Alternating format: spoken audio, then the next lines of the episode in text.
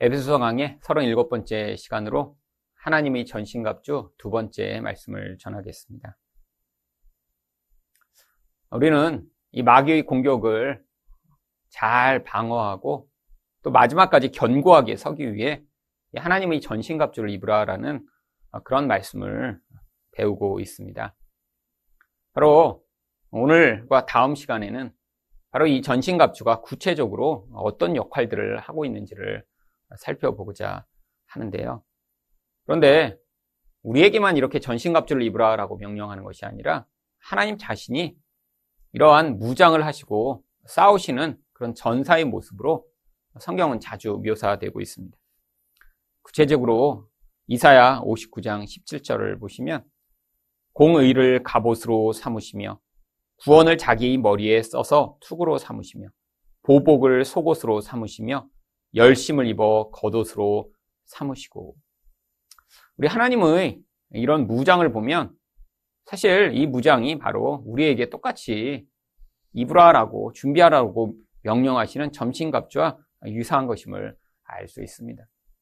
결국 우리에게 이런 전신갑주를 입으라라고 하는 것은 다른 말로 이야기하면 우리가 하나님의 성품과 같은 그 모습을 가지고 살 때만 이 마귀와 싸워 넘어지지 않고 끝까지 견고하게 설 수 있다라고 하는 것이죠. 전신갑주라고 하는 표현을 했지만 결국 여기에 나와 있는 이 모든 내용은 우리 옛사람이 죽임을 당하고 우리 안에서 하나님의 모습이 나타날 때 드러나는 그 하나님의 성품과 모습의 능력을 이야기하고 있는 것입니다. 그렇다면 하나님의 전신갑주는 무슨 역할을 감당하나요? 첫 번째로 진리로 분별하여 신속하게 행동하게 합니다. 14절 상반절을 보시면 그런즉 서서 진리로 너희 허리띠를 띠라라고 이야기를 합니다. 여기 나와 있는 이 허리띠는 지금 우리가 메고 있는 허리띠와 같은 역할을 분명히 합니다. 여러분 허리띠가 없으면 사실 사람이 힘을 쓸 수가 없죠. 또한 옷이 제대로 자리에 자리를 잡지 못할 테니까 잘 움직이지 못할 것입니다. 물론 고대의 이 로마 병정들이 썼던 허리띠도 이런 역할을 했습니다. 이 그림을 한번 보시면 이 로마 군병들이 허리띠가 어떤 모습이었는지 이제 유추할 수 있습니다. 허리띠를 통해 갑옷이 흘러내리거나 움직이지 않도록 고정하는 역할을 했고요. 또한 이 허리띠에 무기들을 단단히 고정하여 칼, 단도와 같은 무기들을 그 허리띠에 매달았습니다. 결국 허리띠가 없다면 어떤 일이 벌어질까요? 갑옷이 대대로 고정되지 않아서 싸움을 할 때 아주 불리하겠죠. 또한 칼과 같은 이런 공격 무기들을 잘 준비하지 못하는 그런 상황이 벌어질 것입니다. 성경에서도 그래서 이 허리띠를 이러한 역할로 여러 곳에서 이야기를 합니다. 누가 보면 12장 35절을 보시면 허리에 띠를 띠고 등불을 켜고 서 있으라 라고 이야기를 합니다. 이것은 예수님이 어느 때 오실지 알지 못하니까 어느 때라도 오시면 신속하게 그 주인을 맞을 준비를 하라라고 하는 맥락에서 나오는 말씀입니다. 잠잘 때 허리띠를 다 풀고 편안하게 있죠. 허리띠를 띠고 있다는 것은 지금 준비된 자세이며 신속하게 어떤 일에 방어할 수 있는 그러한 상태를 이야기하는 것입니다.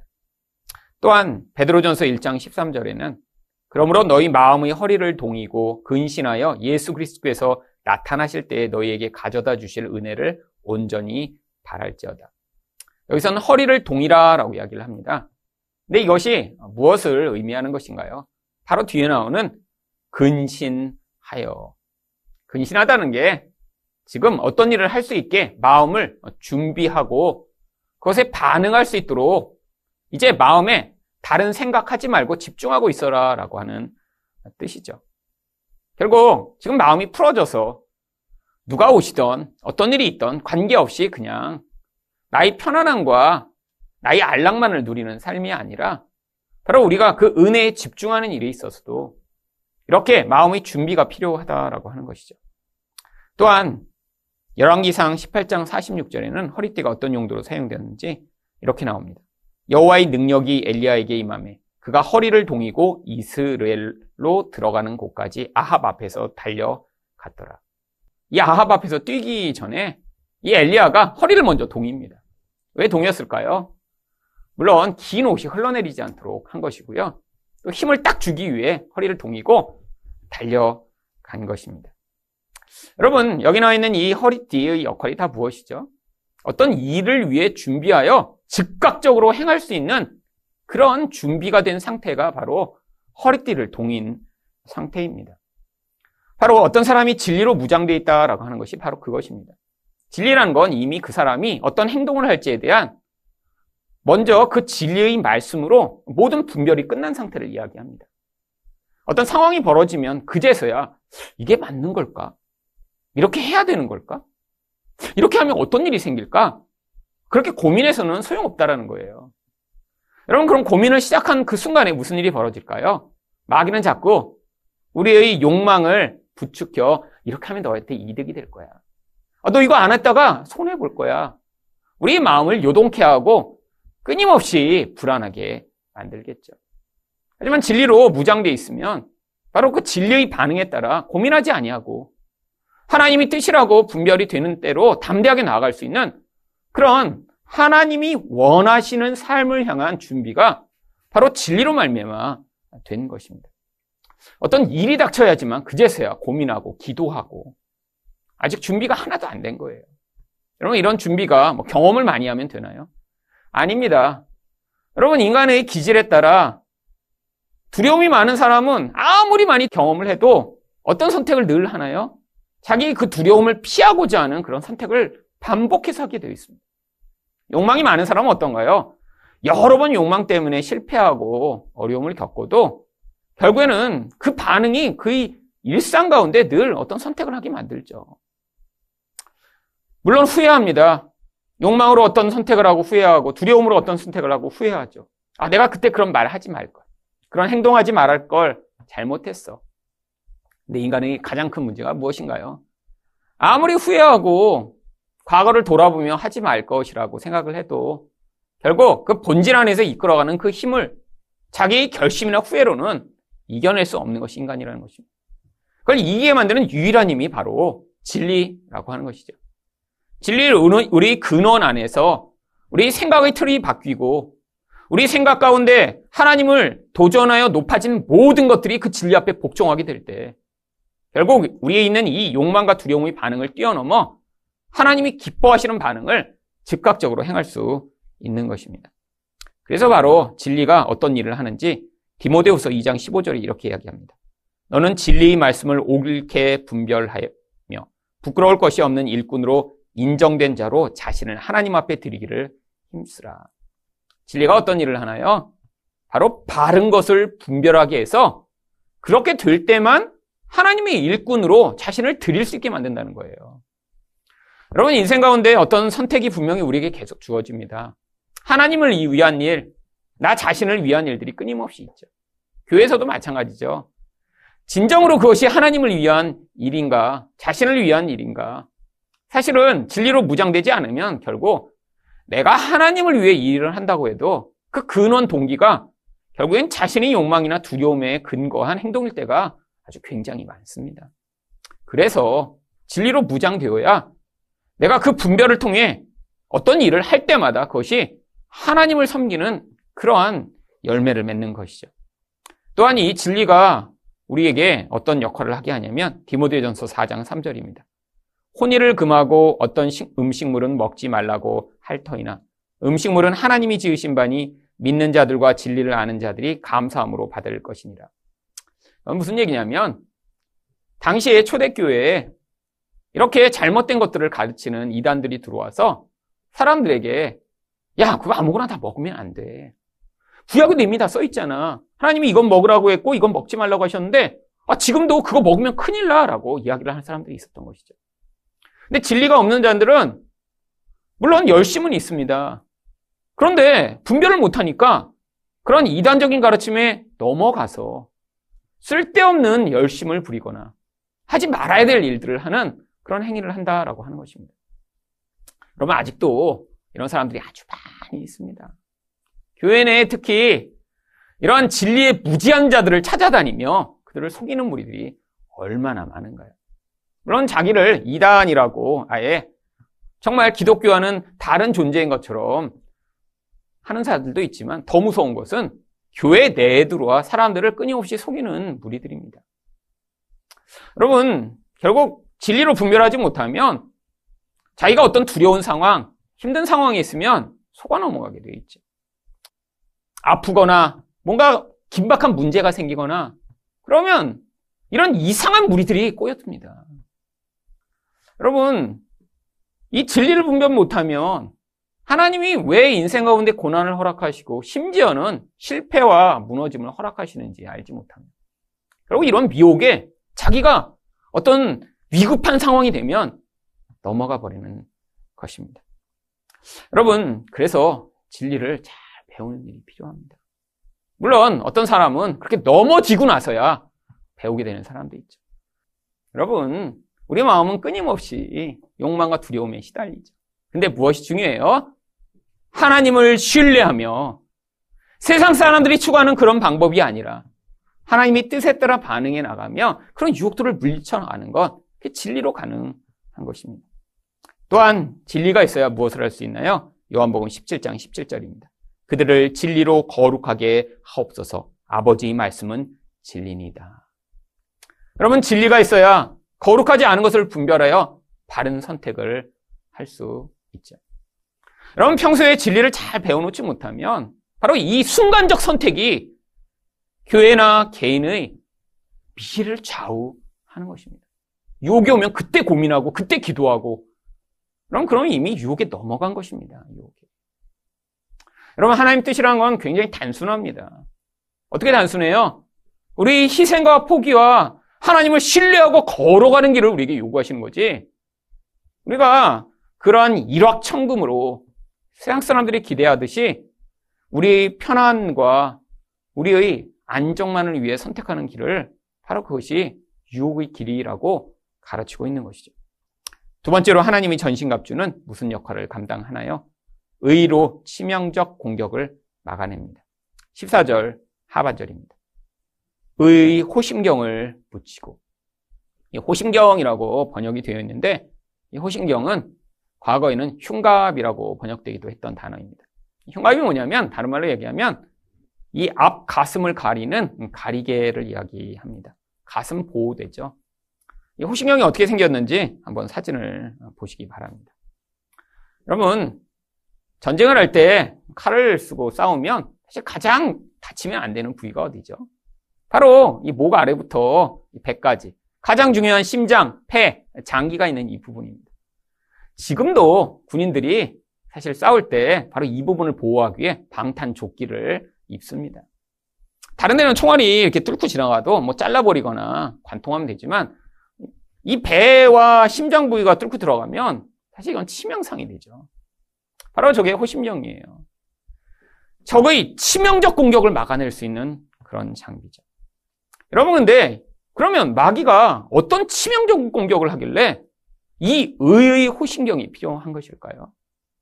바로 의와 반대되는 불의를 마귀가 아주 치명적으로 공격하는 것입니다. 근데 이 의가 공격당해 불의한 상태로 우리가 넘어지게 되면 이건 치명적이에요. 일어설 수 없을 정도로 강력합니다. 여러분, 의가 무엇인가요? 하나님의 완벽한 기준을 지킬 때 주어지는 자격이에요. 여러분, 근데 그 자격, 그 자격 조건을 명확하게 누가복음 10장 27절에 이렇게 이야기합니다. 대답하여 이르되 내 마음을 다하며 목숨을 다하며 힘을 다하며 뜻을 다하여 주 너희 하나님을 사랑하고 또한 내 이웃을 내 자신과 같이 사랑하라 하였나이다. 이게 완벽한 의의 기준이에요. 근데 문제가 무엇이죠? 그러면 이 의의 기준에 다다를 수 있는 사람이 아무도 없다는 것입니다. 목사면 다다를 수 있나요? 아니에요. 목사면 이 기준이 더 높아지기 때문에 사실 점수가 갈수록 떨어집니다. 차라리 제가 20대 때 이걸 점수로 매겨서 저를 체크했으면 점수가 더 높았을 거예요. 그때는 얼마큼 살아가는 것이 정말 온전한 사랑인지 모르기 때문에 그냥 아 나는 이렇게 하나님을 잘 사랑하고 있어 라고 착각하고 그때는 막 점수를 높게 줬겠죠. 갈수록 하나님 온전히 사랑하는 게 불가능한 걸 깨닫게 되면서 지금 갈수록 점수가 낮아지고 있는 것 같아요. 여러분 제 자신을 보면 이런 하나님의 사랑, 온전한 사랑이 어, 정말 너무 없는 것 같습니다. 여러분 그러면 사람은 제가 온전히 사랑하나요? 아니에요. 사람에 대한 사랑의 기준도 제가 온전히 지키지 못합니다. 그러니까 제 자신을 보면 이 기준에 의하면 굉장히 실패하고 있는 인생을 살고 있죠. 목살을 하고 이렇게 하나님과 사람들을 온전히 사랑하라고 맨날 가르치고 있는데 그 온전함이 이르지 못하는 기준이에요. 결국 마귀가 이걸 공격하는 거예요. 너 그 정도 해서 되겠어? 너 그러면서도 목사 할 수 있어? 아니 어떻게 그렇게 마음에 다른 사람이 미우면서 어, 그러면서도 어떻게 하나님한테 사랑을 받겠어? 여러분 인간의 이 불의가 공격되면 두 가지의 경향이 나타납니다. 한 가지는 바로 죄책감이 엄청나게 커지는 거예요. 죄책감이 커지면 어떻게 되는 줄 아세요? 자기의 행위를 가장하거나 혹은 그것들을 감추려고 하는 행동이 나타납니다. 마음 안에서 죄책감이 크니까 그 죄책감을 남들에게 들키지 않고자 행동으로 계속 과장하는 거예요. 아니면 아예 자기 모든 행위를 감추어 자기가 어떤 존재인지 드러내지 않는 것입니다. 여러분 그래서 이 불의가 자극돼 이 마귀에게 시험당한 사람은 제일 힘든 게 뭐냐면 누군가와 진지한 관계를 맺고 그래서 자기 본 모습이 들통나는 거예요. 여러분 제가 어느 교회에서 설교를 했더니 나중에 저 때문에 이제 엄청나게 마음에 시험이 들었다고 어떤 청년이 그 교회 목사님한테 얘기해서 제 기회까지 들어오게 됐습니다. 근데 왜 실망을 하고 저 때문에 설교를 듣고 예, 낙심을 했냐면 아니 목사가 됐는데 그렇게 실패도 많이 하고 하나님도 원망하고 아니 그런 목사인데 이렇게 수준이 낮은 목사를 왜 교회 불렀냐고 그래서 그렇게 낙심을 했대요. 제가 이렇게 가서 간증하면서 막 제가 이렇게 힘들 때 막 하나님도 원망한 얘기 막 뭐 그런 얘기들을 이제 간증을 했잖아요. 그 청년의 기준으로는 목사 정도면 쭉 정말 그 온전함을 유지하고 살아야 되는데 어떻게 목사가 와서 그렇게 실패하고 그런 얘기를 막 나누었는지 그러니까 아, 저렇게 수준 나르던 사람을 왜 강단에 세웠는지 그래서 담임 목사한테 항의하러 왔다는 거예요. 여러분 이 청년이야말로 바로 아직 진짜 의가 무엇인지 깨닫고 있지 못한 거죠. 여러분, 마귀가 바로 그런 사람들을 어떻게 만드나요? 사람들 앞에서는 굉장히 열심히 해서, 어, 청년, 어, 그렇게 예수님 사랑하는 것 같아. 어, 열심히 많아. 근데 여러분, 진짜 그렇다고 온전한 삶을 살고 있나요? 그런 사람일수록 아마 가까운 사람들과의 관계에서는 얼마나 깨어지고 비참한 모습으로 살지 몰라요. 여러분, 제가 경험한 게 그것입니다. 이 율법적인 경향이 강한 교회에 갈수록 장로님들이 아주 이렇게 교회에서 뵈면 정말 그냥 삶 자체가 거룩이셔. 성경도 막 이렇게 그냥 안 들고 다니세요. 이렇게 가슴 부분에 이렇게 들고 걷고. 걸음도 빨리 안 걸으세요, 그분들은. 이렇게. 막 눈도 이렇게 이렇게 걷고. 막 늘 막 정말 그냥. 그분들이 거룩의 기준은 신령함입니다, 신령함. 근데 그 신령함이 또 뭐랑 닮았어요? 산신령이랑 자기를 비슷하게 만들려고 그래서 신령이 산신령인 줄 아시죠? 그리고 산신령처럼 이렇게 막. 여러분, 근데 그래서 막 너무, 너무 경건해서 가서 말도 못 붙여요. 무서워서, 장로님한테. 장로님이 가서 이렇게 쉽게 다가갈 존재가 아니야.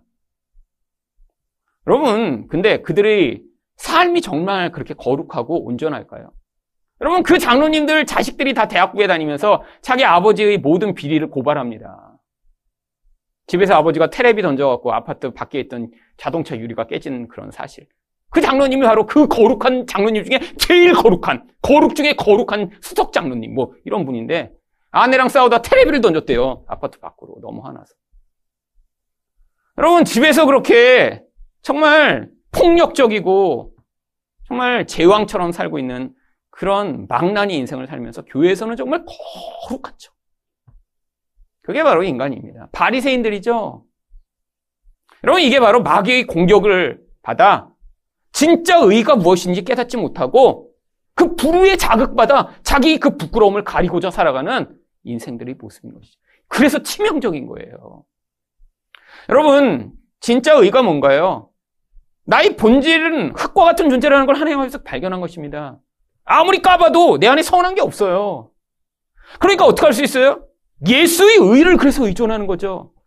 예수님 아니고 나는 쓰레기 같은 존재이며 하나님을 사랑하지 못하고 다른 사람을 사랑할 수 없는 아무런 존재도 아니니까. 그러니까 저 같은 경우에는 그 사실을 발견해서 저희 부끄러움과 과거의 수치를 나눌 수 있는 것입니다. 사실은 아무것도 아닌 존재예요. 그러니까 감출 것도 없어요. 저는 흙이에요, 흙. 예수의 의에 아니면 나는 불의하며 그래서 마귀가 와서 아, 너는 왜 그거밖에 안 돼? 그래도 어, 너 그거밖에 몰랐어? 난 더 쓰레기 같은 존재인데? 근데 그래서 예수님이 난 필요해. 오늘도 예수를 의존했더니 그래서 그 예수가 나를 의롭다라고 인정해 주셨어라고 하는 그 믿음의 반응을 할 때 더 이상 마귀가 와서 공격할 수 없습니다. 여러분, 아무리 멋진 척, 아무리 훌륭한 척, 거룩한 척 자기를 과장해도 그 본질 안에 있는 그 더럽고 추한 모습을 우리는 외면하고 감출 수 없는 존재입니다. 여러분, 인간은 다 도찐 개찐이에요. 그래서 다윗의 이야기가 기록된 거예요. 사무엘 하는요, 다윗의 끝없는 추락이 나와요. 끝없는 추락이. 인간이란 이런 존재구나.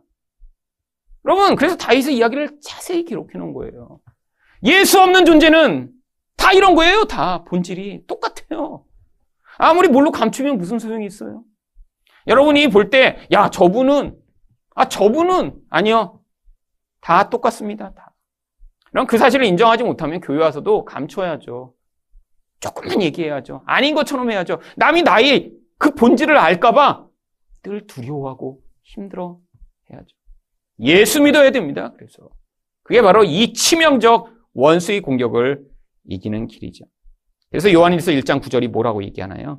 만일 우리가 우리 죄를 자백하면 그는 미쁘시고 의로우사 우리 죄를 사하시며 우리를 모든 불의에서 깨끗하게 하실 것이요.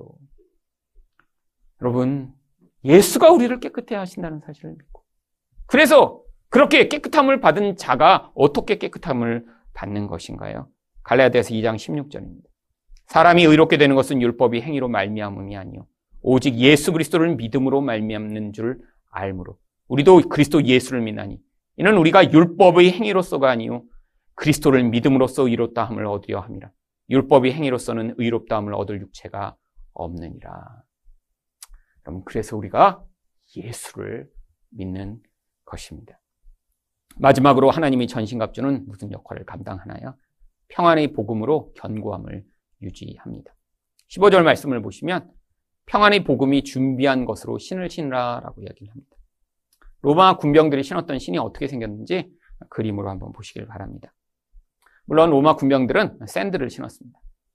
지중해성 기후가 있었던 그 시대에 이제 발이 덥지 않도록 이렇게 샌들을 신었는데 그럼 특이한 점이 무엇인가요? 이 샌들 바닥에 저런 쇠 징이 박혀 있습니다. 왜 저렇게 했을까요? 여러분 신발 신는 이유는 가장 중요한 이유는 뭐예요? 발을 보호하는 거죠. 그런데 군인들이 저렇게 징이 박힌 신발을 신는 이유는 싸움할 때 뒤로 밀리지 않고 결국 칼싸움을 해야 되니까 누군가 힘이 밀려서 뒤로 밀리면 지는 거예요. 견고하게 서서 움직이지 않을 수 있도록 스파이크 같은 것을 발에 박은 것입니다. 여러분 평안의 복음이 어떻게 우리를 견고하게 만드나요? 여러분, 이 복음, 이 복음이 가져오는 본질이 무엇인가요? 인간은 죄인이고 세상에는 마귀가 저렇게 강력하게 사람들을 유혹하고 핍박하며 이 세상이 사람들을 끊임없이 요동하게 만듭니다. 이 죽음이라는 강력한 힘이 지배하고 있지만 우리 예수 그리스도로 말미암는 하나님의 놀라운 구원 역사가 바로 이런 방해와 공격에도 불구하고 하나님 백성들을 반드시 구원하여 그들을 하나님 자녀처럼 만드실 것에 대한 약속을 믿을 때 여러분 어떠한 유혹이 있거나 어떻게 세상이 요동하더라도 그 자리 가운데 흔들리지 아니하고 견고 할 수 있는 것입니다. 여러분 평안이라는 건 어떻게 주어지나요?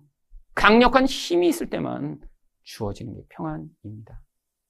여러분 바로 복음이 능력이기 때문에 우리가 그 복음을 믿으면 평안을 얻는 거예요.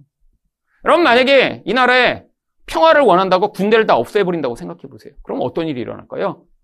힘이 없으면 더 강한 힘에게 먹혀버리게 됩니다. 여러분, 우리가 어떻게 복음이 평화로 우리에게 다가올 수 있죠? 바로 이 복음 안에 하나님의 능력이 이 역사와 마귀와 세상을 뛰어넘어 얼마나 강력하게 우리를 구원하는 능력으로 임했는지 바로 그것이 우리에게 능력이며 힘임이 증명되었기 때문이죠. 그래서 로마서 1장 16절이 이렇게 이야기합니다. 내가 복음을 부끄러워하지 아니하노니 이 복음은 모든 믿는 자에게 구원을 주시는 하나님의 능력이 됩니다. 먼저는 유대인에게요 그리고 헬라인에게로다. 여러분 이 복음으로 말미암아 어떠한 죄인, 어떠한 인종, 어떠한 상황에 있는 자도 다 구원하실 수 있는 능력이 그 안에 있기 때문에 그럼 바로 이 복음을 믿는 자는 어떤 상황에 있던 내가 지금 내 모든 상황이 내가 원하고 기대하는 대로 흘러가지 않을지라도 그 견고함을 잃어버리지 않을 수 있는 것입니다. 그래서 이 복음이 바로 하나님의 좋은 소식입니다.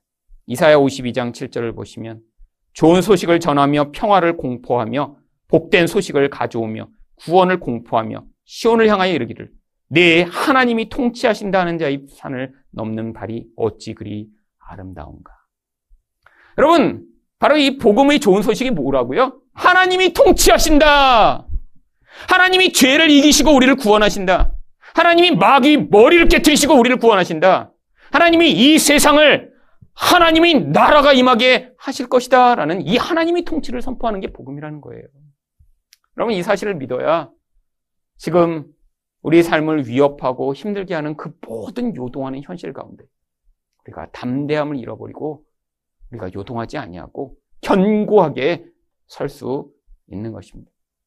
여러분 이렇게 하나님의 성품으로 무장하여 이 마귀의 그 유혹과 시험을 이기시길 예수 그리스도 이름으로 축원드립니다.